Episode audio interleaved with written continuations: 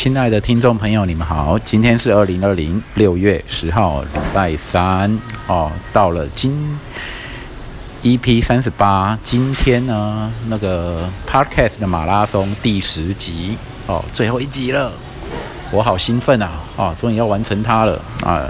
这一集的主题就讲未来与理想的爱情婚姻啊，未来与理想的爱情与婚姻可以是怎么样的呢？哦，好期待哦！其实讲到这个，我整合一下我自己原本的认知哦，原本的理想哈，或者是当下的蹦出来的有没有一些灵感来讨探讨这个问题？我们先从爱情来讲，爱情是什么？亲爱的，爱情是什么呢？首先呢，生命的个体会在接触的时候。啊，有时候会萌生一些感觉啊，有的感觉会带来吸引啊，或有的感觉会带来排斥，有的会相吸，有的会相斥。那所以爱情呢，很奇妙，你可能借由你怎么样才算是你产生了爱情，还是你怎么样产生了什么样的状态叫做产生了喜欢？你知道吗？喜欢、好感、呃，爱情。这不一样的程度跟深度啊，啊，我觉得以本能来讲啊，啊，像我们现在从本能出发，从生命个体的本能出发，爱情是一件很自然的现象，嗯，然后啊，你对谁产生了好感，啊，产生了好感，那你在产生了好感之后，你要怎么样接近，要怎么样互动？哦，其实我们是有的一些障碍的，那个障碍怎么来的？哦，我们会有一些束缚，就是哦，我不，我不可以表现的怎么样？哦，这文化上的制约，哦，我应该表现的怎么样，或我不应该表现的怎么样？哦，你可能性受到性别刻板印象啊，还有家庭教育啊，或者是你的学校教育，啊，或者社会上耳濡目染的情况下，产生了你的认知。哦，在在当你在。本能上的喜欢某某啊新认识的人哦，可能还没有交谈，还没怎么样的时候，你就会有有一些障碍。有的人障碍比较少啦，有的人障碍比较多。那爱情嘛啊，其实讲到这个问题，本人当事人的我我觉得属于障碍比较多的那种。那什么障碍呢？就是应该是过去内向习惯的。障碍，或者是说，哎，你不知道要跟你跟异性要聊什么，那然后也都没有培养这方面的能力跟累积一些经验，所以我需要改正，对吧？对吧？对啊，所以，所以这部分，但是我又有一些，我必须要用一种内在智慧跟原本的认知去讲啊，什么叫做理想跟未来的爱情状态、爱情状态或婚姻状态。这个还是可以讲的啊，还是有这个自信可以讲。我觉得还是天然一点、自然一点哦，起自于你的本能哦，你大方的表达啦、表示啦啊。讲到这个，我现在在看那个 Seven Eleven 那个荧幕啊，他们广告荧幕，他发就是有一对俊男美女哈，所以他们走路迎面而来，然后交错而过，然后彼此的眼眼神对眼神这样。是擦肩而过的一种状态，然后他们彼此微笑。你看哦，这这就呼应了我我我这一集在讲的爱情呢。爱情很自然，你看从眼睛开始，从视觉开始，产生了这种莫名的爱情，这算这算是一种好感呐，一种本能的那种吸引力。哦，那如果彼此对彼此有性性想象、性幻想，那又是那就是性吸引力了。哦，产生了性欲。你看动物来讲都很直接啊。哦，想跟谁做爱，可以有点强着来的哦，或是母，或是母呃雌雌性动物也接受。以动物界来讲是这样。那人嘛，会讲究文明。哦，我们要接近。先接触啊，互动啊，了解啊，这时间要拖很长，跟动物的很直直接，很不一样啊，啊，所以我谈到人类的人的本能啊，哦，跟这个动物又会有一点相似性，通常。对啊，你看人跟动物差别就差别在这边，所以我现在讲到未来跟理想的一种爱情，这样一讲又好像很偏本能性啊。哦，就是自然一点，自然一点就对了，天然那种调啊，天然的想后，你想裸调啊。哦，你想接近，你想靠近彼此，你就去接近啊，不要觉得有什么。啊，其实，在我们的文化的一些可能约束啊，或是约呃一些保守啊，或者是一些生命经历，我们异性之间的接触好像就变得困难，或者是说我们要怎么防备一些什么性骚扰或或是不当的肢体接触，会变成我们的一些。什么保护自己的想法？这些也也没错啦。但是在这些保护式的想法过多之余，你就会变成从心理上就产生了障碍，从心理上就产生了障碍，或者是说你对异性不了解，或是你对你内在的呃异性的那个层面，比方说你是阳性，你是男性，但是你对你的内在的阴女性。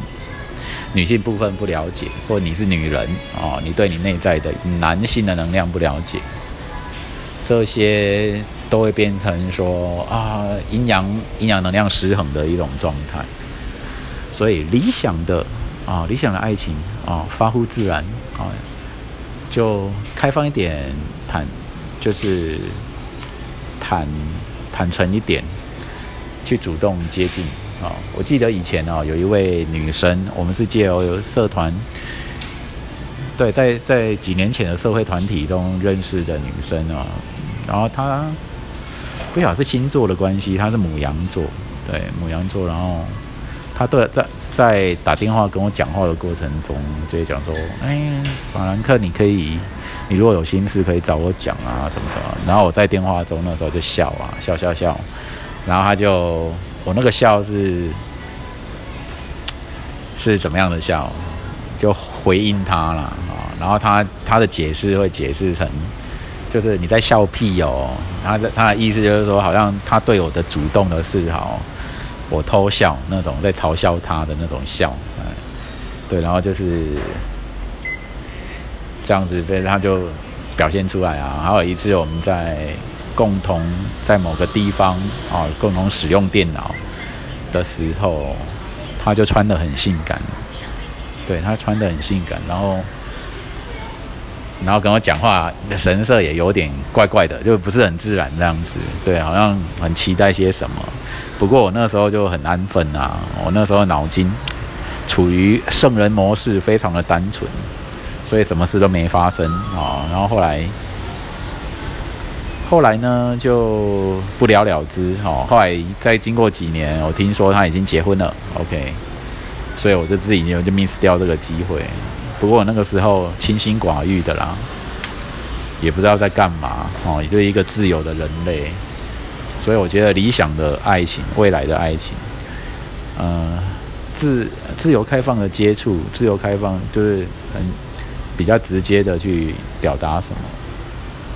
你看，好像自从什么约约炮软体啊，就是这种一夜情软体，什么大家借由软体去去邀约邀约一夜情或者怎么样的，后来有很多的什么诈骗啊，想要利用这种人人对色情的欲情色对性爱的欲望，而去做搞一些坏事，然后从别人身上挖一些钱来，对，类似这样。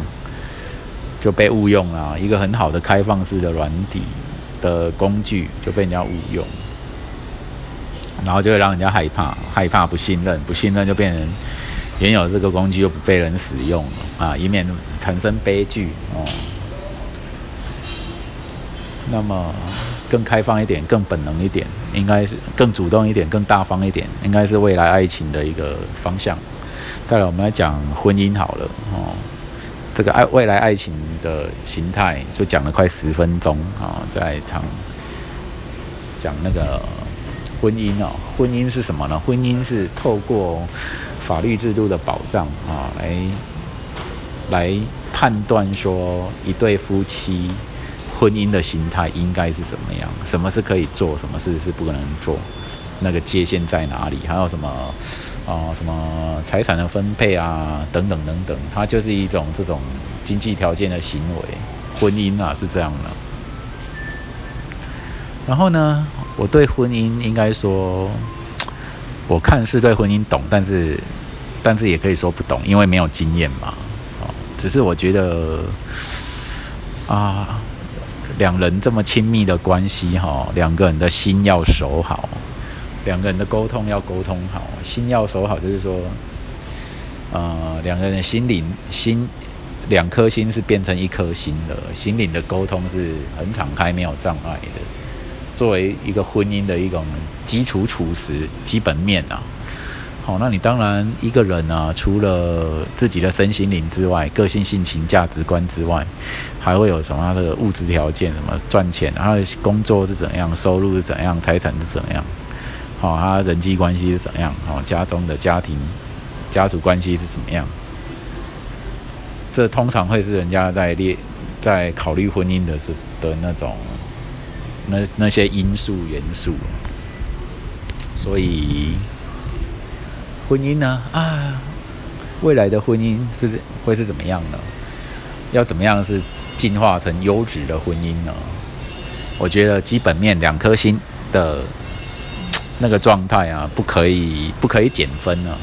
当你的两颗星的减分啊，你其他条件可能都满足到都 OK，它就会变成好像一栋建筑的地地基啊啊，基础不稳啊，随时会这个房子会摇下来哦。即使这个房子在地基以上啊，在二楼、三楼、四楼、五楼、六楼哦，都很好，都很不错，很豪华，很好看，很光鲜亮丽，但是。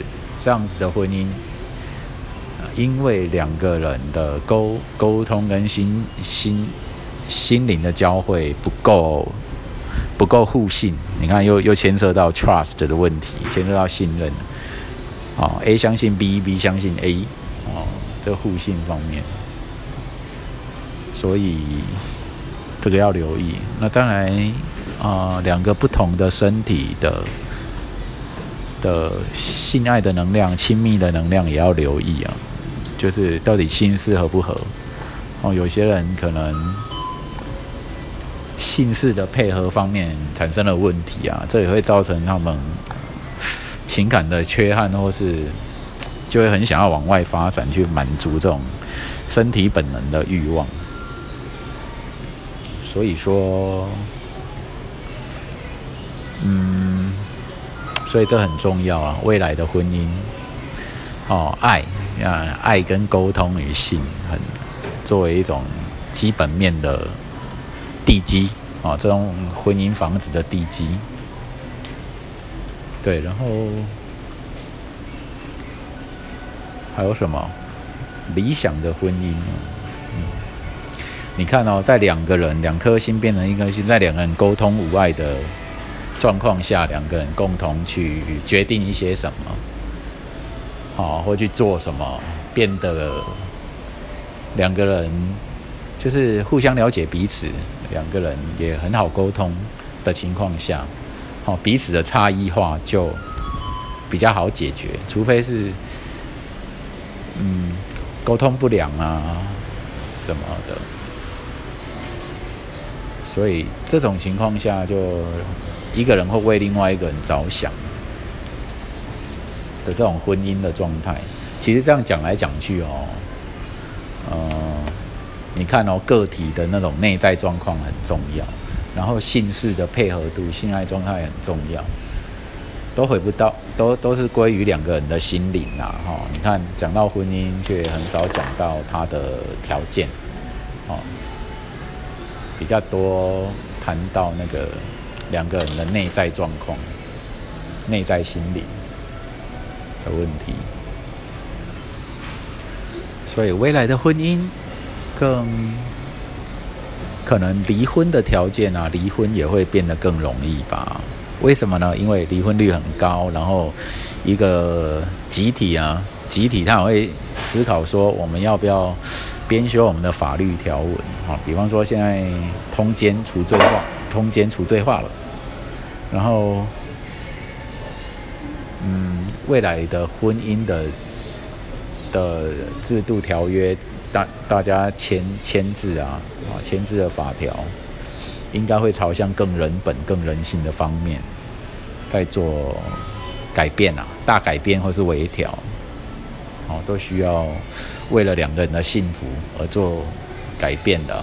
啊，所谓明智大开嘛，大家不要千万千万不要再只是用那些金钱数值啊什么那些来作为什么唯一的考量或条件显而易见的考量，哦，还是以个体性本质为主，就这样子啊，更人性化，这作为理想婚姻的类型的方向。好，录到这边最后一集马拉松跑完了，到终点了，感谢各位的收听，拜拜。